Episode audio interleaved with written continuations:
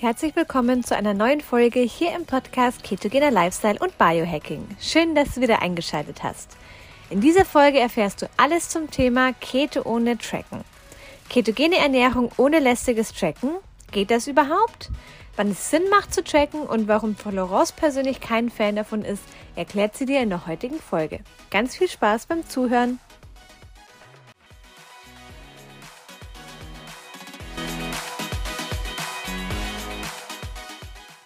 Und äh, ich erlebe ganz, ganz viele, die sich auch damit schwer tun, dass sie sagen, sie möchten sich gern ketogen ernähren, aber sie haben einfach keine Zeit, das Ganze in der App einzugeben. Ähm, der Andi und ich, wir haben mal zwei Wochen Kalorienzählen gemacht. Da haben wir nach einer Woche abgebrochen, weil ich war das für total unalltagstauglich. Viele sagen zwar, man gewöhnt sich dran, aber tatsächlich finde ich das doch sehr, sehr aufwendig. Und vor allem bin ich auch kein Fan von Tracking-Apps. Wer mir schon länger folgt, der weiß auch, dass Tracking-Apps überhaupt meist total ungenau sind. Also allein die Kalorienzahlen können da ganz, ganz stark schwanken, je nachdem, was man da einscannt, was man für ein Lebensmittel reingibt. Und ähm, auch geben natürlich Kalorien-Tracking-Apps immer auch so die gleiche, den gleichen Maßstab für alle an. Und das bedeutet halt, warum soll das, was für mich funktioniert, genauso eins zu eins für jemand anderen funktionieren? Wir sind dann alle doch sehr individuell und äh, was für den einen funktioniert, funktioniert für den anderen nicht. Ähm, problematisch bei diesen Tracking-Apps finde ich eben auch, dass die Kalorienzahl auch immer sehr, sehr, also das Kaloriendefizit wird sehr, sehr groß ausgerechnet und das kann eben dauerhaft zu einem Problem äh, führen, wenn man eben permanent auch zu wenig isst. Ähm, deswegen bin ich generell kein Fan von Apps, weil auch der Kalorienbedarf, der ähm, ja, der ist auch super individuell und der kann auch mit solchen Rechnern gar nicht abgebildet werden. Ähm, mehr dazu gibt es auch auf einem, in einem Talk, den ich mal mit dem Andi gemacht habe. Das ist auf YouTube. Kalorien zählen, wo wir einfach darüber gesprochen haben, was sind die Vor- und Nachteile. Ähm, es ist schon so, dass ich sagen würde, jemand, der überhaupt keine Ahnung hat, wo sind Fette drin, wo sind Proteine drin, wo sind Kohlenhydrate drin, vielleicht erstmal mit so einer App zu starten. Aber ähm, langfristig kann so eine App auch, finde ich, mehr Schaden anrichten, als dass sie Gutes tut, weil nämlich natürlich auch ähm, ein bisschen so ein Tick viele entwickeln. Das ist gleich im Kalorienzählen. Ähm, wer möchte schon sein Leben lang mit so einer App arbeiten? Und es gibt eben auch die Möglichkeit, ketogene Ernährung ohne Tracken zu machen. Und das ist das, was ich eben auf meinem Kanal und ähm, auch in meinen Coachings eben beibringe. Zu sagen, hey, ketogene Ernährung ohne Tracken, denn ja, das geht.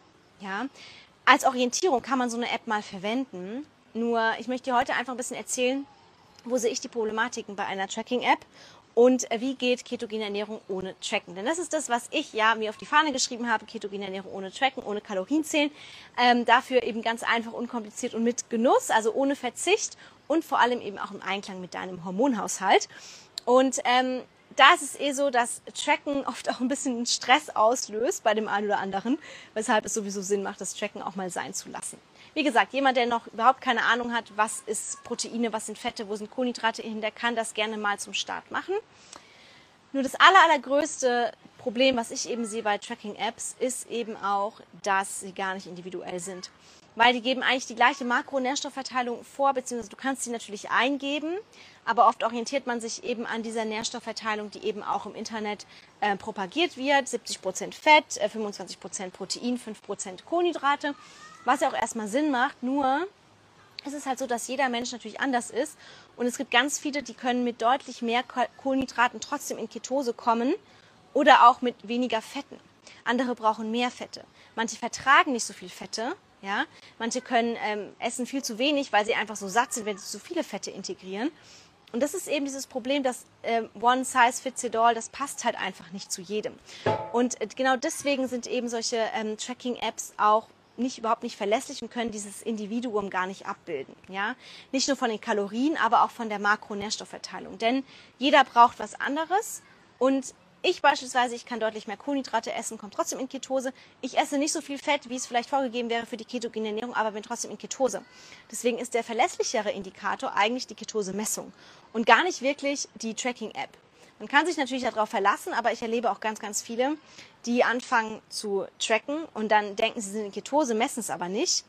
Und dann natürlich denken, okay, meine App sagt aber, dass ich die richtige Makronährstoffverteilung habe, aber die sind dann gar nicht in Ketose. Und warum ernährt man sich ketogen? Damit man in den Zustand der Ketose kommt. Und das ist ganz wichtig zu verstehen. Ketogene Ernährung macht nur dann Sinn und hat nur dann Erfolge, wenn du auch in Ketose bist. Wenn du nicht in Ketose bist, dann ist das zu viele Fett auch tatsächlich eher kontraproduktiv und kann sogar zu einer Gewichtszunahme führen. Das heißt, immer wenn jemand zu mir kommt und sagt, er hat keinen Erfolg mit ketogener Ernährung, dann frage ich immer, bist du in Ketose? Und ganz oft kommt raus, dass die Leute das gar nicht messen. Aber deswegen kann man sich alleine auf diese Tracking-App halt nicht verlassen. Ja, das ist Punkt Nummer eins. Punkt Nummer zwei ist, dass zum Beispiel viele tracken ihr Gemüse. Und da geht's schon los. So eine Tracking-App kann überhaupt nicht die Ballaststoffe meistens abziehen. Außer es ist eine bezahlte Version. Es gibt bezahlte Versionen, da wird es abgezogen. Aber die wenigsten nehmen auch tatsächlich eine, ähm, eine äh, bezahlte Version von diesen Tracking-Apps. Und deswegen ist es dann bei ganz vielen, dass sie viel zu wenig Gemüse essen, weil nach 300, 400 Gramm Brokkoli ist dann oft schon Schluss, weil die Tracking-App anzeigt, Alarm, Alarm, du hast das Kohlenhydratziel schon erreicht und dann kann man gar nichts mehr essen. Und zu wenig Gemüse ist echt problematisch, weil ähm, dieses Kalium, was vor allem im grünen Gemüse drin ist, ist ganz, ganz wichtig, auch für den Ketosestoffwechsel. Wenn wir in Ketose sind, dann wird auch mehr Wasser ausgeschieden. Das heißt, wir haben einen höheren Wasserverbrauch im Ketosestoffwechsel, vor allem auch am Anfang, weil wir sehr viel Wasser verlieren wenn eben die Kohlenhydratspeicher geleert werden. Und äh, da geht auch sehr viel Kalium flöten.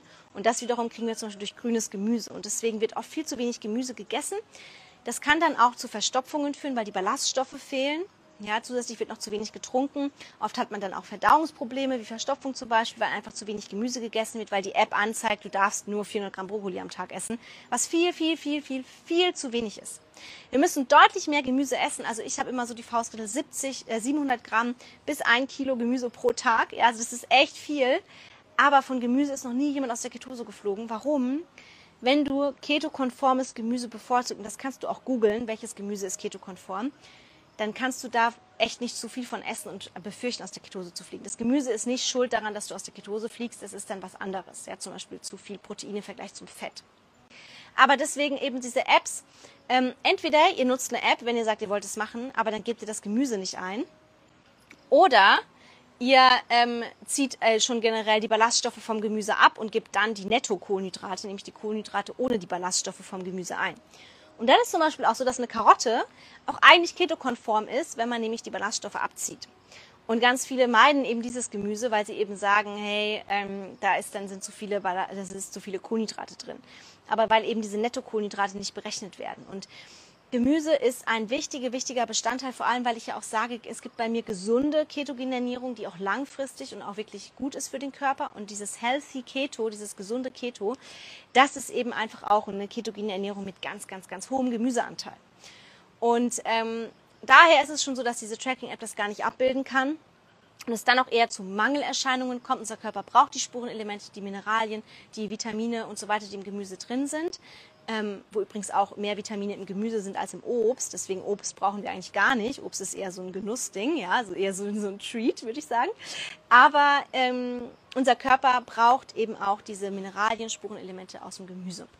Und wenn wir dann nur 400 Gramm Gemüse pro Tag essen, ist das viel, viel, viel zu wenig und wird langfristig auch ähm, negative Folgen mit sich ziehen. Ja. Dann kommen wir zum Thema Fett. Viele tun sich schwer mit der Fettmenge, wenn sie sagen 70 Prozent Fett. Boah, das sind teilweise 150 Gramm Fett pro Tag. Das ist echt viel. Das ist fast eine ganze Packung Butter. Also es ist schon teilweise echt abartig, was die Leute sich auch für Fette reinpfeifen, weil sie denken, sie müssen so viel Fett essen. Aber ihr müsst keine äh, Mascarpone löffeln oder Kokosöl löffeln, denn Fette könnt ihr individuell für euch dosieren.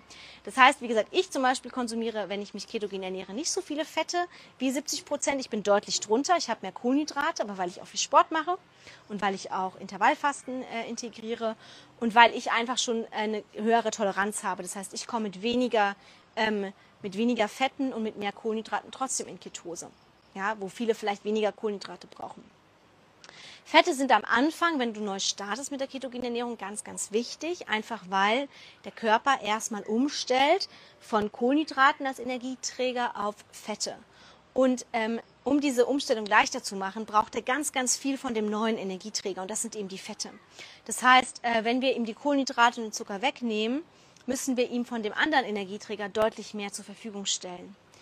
Und da ist es eben wichtig, dass wir am Anfang die Fette möglichst hoch halten um eben auch diese Ketogrippe ein bisschen zu erleichtern, diese Umstellungsphase, um dem Körper genügend Energie zu geben, von denen er eben zehren kann, weil ansonsten geht es uns echt schlecht. Deswegen Fette sind äh, wichtig und haben ihre Berechtigung.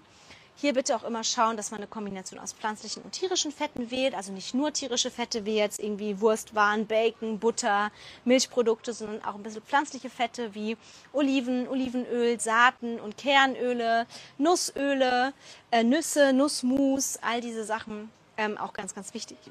Ähm, aber die Fette könnt ihr ganz individuell dann irgendwann anfangen zu dosieren. Das heißt, ganz viele, die zum Beispiel auch nach einer ersten Weile Keto feststellen, sie fahren so ein Plateau, sie nehmen nicht weiter ab. Da ist eben dann äh, das Thema oft, dass die Fette zu hoch sind. Das heißt, da kann man mit den Fetten ein bisschen runtergehen, bis zu dem Punkt, wo man zwischen den Mahlzeiten trotzdem satt ist.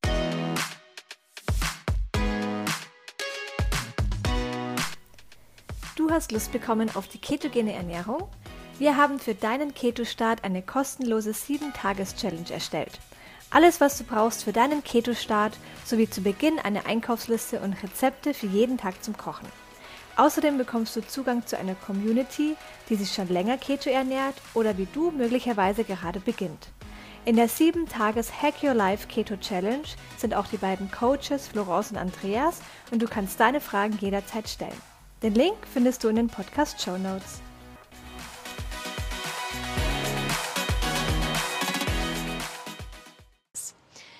Der Vorteil der ketogenen Ernährung ist, dass man natürlich auch weniger Mahlzeiten zu sich nimmt. Also das ist auch etwas, was sowieso generell Sinn macht, aufgrund des Blutzucker- und Insulinspiegels, dass der nicht ständig hoch und abfällt. Ja? Wenn wir uns ketogen ernähren, haben wir eh schon weniger Schwankungen, weil eben die Lebensmittelwahl in der ketogenen Ernährung sehr insulinsenkend ist und sehr den Insulinspiegel und den Blutzuckerspiegel relativ niedrig hält. Ja, Fette, Proteine, Gemüse lassen das nicht so stark ansteigen wie zum Beispiel Kohlenhydrate und Zucker oder Obst. Ähm, dennoch ist es so, dass ähm, eben zu häufiges Essen auch für den Darm irgendwann echt zu Problemen führt. Ständiges Snacken, da kann der Darm nicht richtig arbeiten. Da wird er doch immer irgendwie ein bisschen Insulin ausgeschüttet, wenn wir essen, was langfristig auch zu Problemen führen kann. Deswegen ist es auch wirklich praktisch, dass man sagt, bei der ketogenen Ernährung zwei bis drei Hauptmahlzeiten und das war's. Ja?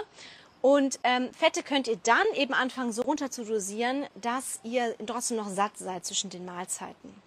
Das heißt, dass ihr halt einfach die Fette so dosiert, dass ihr satt bleibt, mit zwei bis drei Mahlzeiten auskommt. Wenn ihr merkt, ihr seid nicht satt, ihr habt schnell wieder Hunger, müsst ihr die Fette erhöhen. Aber so kannst du für dich die Fettschwelle finden, die für dich passt. Ja? Und ähm, das ist eben äh, ganz cool, weil da sparst du dir auch die Tracking-App, weil dann kannst du für dich herausfinden, mit wie viel Fett bleibe ich satt. Und ähm, wie, äh, wie kann das für mich persönlich aussehen? Also das ist eben ein ganz, ganz wichtiger Punkt. Ähm, deutlich im Detail gehe ich auf das Ganze auch ein in meinem Keto-Kiss-Workshop. Das ist ein Online-Kurs, den habe ich letztes Jahr, ähm, den habe ich dieses Jahr im Frühjahr live gehalten und der ist jetzt eben auch als Aufzeichnung verfügbar, schön bearbeitet, schön aufgearbeitet. Innerhalb von 30 Tagen werde dein eigener Keto-Coach und finde das für dich perfekte individuelle ähm, Keto-Makronährstoffverhältnis, das zu dir ganz persönlich passt. Also das ist ein cooler Kurs, wo man so ein bisschen sein eigener Keto-Coach wird, wo man lernt, sich selbst zu coachen und seine Ernährung so anzupassen, dass sie zu einem individuell in den Alltag passt. Das ist echt eine coole Sache, also da könnt ihr euch das gerne mal anschauen. Aber ähm, das ist eben so ein Trick, ja, den man anwenden kann, ähm, wo man eben dann für sich individuell die, ähm, das Fettverhältnis rausfinden kann. Bei den Proteinen ist es ja so, Proteine sind natürlich auch etwas, was einen aus der Ketose schmeißen kann. Warum ist das so? Ähm, gerade mageres Protein hat eben eine Auswirkung auf den Insulinspiegel. Ja? Lässt den Blutzuckerspiegel nicht so stark ansteigen, aber den Insulinspiegel, zum Beispiel Whey-Protein, hat eine fast genauso hohe Insulinantwort wie Haushaltszucker. Das ist echt, echt spannend. Deswegen mageres Protein allein lässt den Insulinspiegel ansteigen. Immer wenn Insulin hoch ist, dann geht die Ketonkörperproduktion nach unten. Und das ist auch der Grund, warum Proteine einen aus der Ketose schmeißen können. Das bedeutet nicht, dass man jetzt weniger Protein essen sollte oder bis gar kein Protein, weil ein Eiweißmangel ist deutlich fataler. Ich selber hatte mal einen Eiweißmangel und ich habe mich echt scheiße gefühlt. Ähm, das war auch in der Zeit, in der ich mal Keto Vegan ausprobiert habe. Dazu gibt es auch einen Erfahrungsbericht auf YouTube für den einen, der das spannend findet. Ähm, und ich habe halt gemerkt, ich habe keine Power beim Training. Ich war echt tief in der Ketose, also ich hatte echt Werte um 3,0 Millimol, was echt hoch ist. Ähm, ich hatte aber überhaupt keine Power fürs Training. Ich hatte wirklich immer Muskelkater, äh, schwere Muskeln. Ähm, ich hatte sehr große Stimmungsschwankungen, ich war immer launisch, ich war schnell genervt, ähm, ich habe mich überhaupt nicht gut gefühlt. Und ich habe dann angefangen, mehr Eiweiß zu essen und schlagartig ging es mir besser. Das heißt, Eiweißmangel ist viel fataler, zumal Eiweiß, also die Aminosäuren, sind ein ganz, ganz wichtiger Bestandteil in ganz vielen Körperprozessen, auch für die Zellen, für den Stoffwechsel und so weiter. Deswegen ist es eben wichtig, dass wir auch ausreichend Eiweiß zu uns nehmen. Deswegen spart nicht am Eiweiß aus Angst, aus der Ketose zu fliegen. Das machen nämlich ganz viele. Sondern erhöht lieber die Fette mit der, in Kombination mit der Eiweißquelle. Also entweder wählt ihr von Anfang an fettere Eiweißquellen wie fetten Lachs, äh, anderer fetter Fisch oder auch fette Fleischsorten, wenn ihr Fleisch esst. Ansonsten Eier haben auch eine ganz, ganz tolle äh, Verteilung. Aber guckt, dass wenn ihr Eiweiße esst, dass ihr auch immer eine extra Fettquelle dazu nehmt. Zum Beispiel, wenn ihr euch Eier macht morgens, schaut, dass ihr ein bisschen Olivenöl drauf macht oder ein bisschen mehr Butter noch dazu.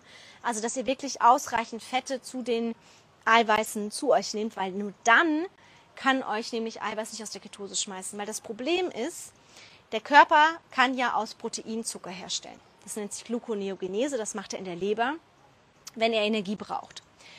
Er braucht aber nur die Energie, wenn zu wenig Fette da sind. Ja, natürlich kann er aus dem Körperfett auch Energie ziehen, aber anstatt dass er das Körperfett hernimmt, weil das würde für ihn ja auch, das Körperfett ist für ihn ja auch so ein bisschen überlebensnotwendig, ähm, ja, also er gibt nur sehr ungern das Körperfett her.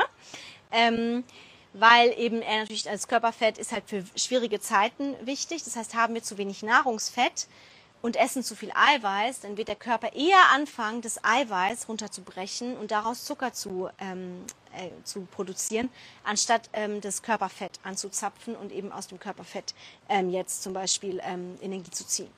Geben wir aber zusätzlich zu den Eiweißen ausreichend Fette dazu, hat der Körper keinen Grund, die Eiweiße abzubauen oder daraus Zucker zu generieren, sondern er kann ja die Fette nehmen und hat dann eine Energiequelle fürs Gehirn und äh, für die Versorgung des Körpers. Deswegen ist es ihm wichtig, dass seine Eiweißquelle koppelt die immer, immer, immer mit einer Fettquelle.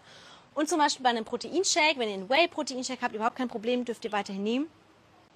Aber ergänzt zum Beispiel ein bisschen MCT-Öl oder macht Nussmus mit rein oder mischt das mit Avocado oder was euch auch schmeckt, ja, oder einem fetten äh, Joghurt oder so und ähm, schaut, dass ihr da immer auch das auffettet. Ja, das ist eben das Wichtige beim Eiweiß. Und dann, theoretisch seid ihr dann eigentlich auch in Ketose. Dann könnt ihr noch messen zusätzlich, was ganz wichtig ist, messen so oder so. Also wer nicht misst, der kann mir nicht erzählen, der macht die ketogene Ernährung, der macht vielleicht eine No-Carb-Ernährung oder eine Low-Carb-Ernährung. Aber ketogene Ernährung ist der Zustand der Ketose, das große Ziel. Und deswegen muss man auch messen, ob man in Ketose ist. Kauft euch ein Messgerät, am besten ein Blutmessgerät und messt auch eure Ketonwerte, denn nur dann könnt ihr wirklich auch sicher sein, dass ihr in Ketose seid. Und wenn ihr feststellt, nach dem Essen, 45 Minuten später könnt ihr messen, dann könnt ihr nämlich herausfinden, ob euch ein Essen aus der Ketose geschmissen hat. Dann könnt ihr eben auch ähm, sehen, okay, waren da vielleicht zu viel Proteine, wie sah denn das Essen aus? Ah ja, okay, da war Hüttenkäse drin, da war Käse drin, da war jetzt nicht so viel Fett drin, äh, außer halt aus dem Käse, aber Käse hat auch viel Eiweiß. Ähm, und dann könnt ihr eben nächstes Mal entsprechend anpassen und die Fettquelle erhöhen oder äh, den Hüttenkäse zum Beispiel weglassen oder die eine äh, Eiweißquelle zum Beispiel weglassen, dafür mehr Fette und so weiter. Ja? Ähm, das ist eben ganz äh, spannend zu beobachten und so ist eben auch der Weg Keto ohne Tracken, weil das geht. Ich bin sogar ein Befürworter dafür, weil ich sage, das ist langfristig das, was am meisten Sinn macht und was sich auch durchhalten lässt. Ähm, ich bin ja kein Fan davon, ketogene Ernährung durchgehend zu machen. Ich bin Fan von Keto-Cycling, praktiziere es selber auch. Das heißt, Keto-Phasen mit Low-Carb-Phasen abzuwechseln. Und ähm, in der Keto-Phase aber tracke ich nie und bin einfach trotzdem in Ketose, so wie ich es möchte weil ich eben einfach diese kleinen Hacks anwende. Und das Ganze im Detail besprechen wir eben in meinem KetoKiss-Workshop. Ähm, da wird sicher auch mal vielleicht irgendwann eine Aktion geben, aber ansonsten schaut euch den an, weil da lernt ihr wirklich ganz individuell die ketogene Ernährung langfristig, auch mit Keto-Cycling, wie das funktioniert, wie ihr das für euch integrieren könnt, wirklich umzusetzen. Und das ist das, was einzig und allein langfristig ist, dass du persönlich weißt, was macht für mich individuell Sinn, weil jeder Mensch ist anders und wir sind nicht gleich. Und sogar Zwillinge sind total unterschiedlich und haben unterschiedliche Bedürfnisse. Deswegen ähm, hör auf deinen Körper und mach das, was dir persönlich gut tut, egal was jetzt diese ganzen Regeln da draußen besagen. Das sind immer nur Richtwerte, das sind Dinge, an denen kannst du dich orientieren. Aber langfristig geht immer nur ein Weg, der für dich individuell passt.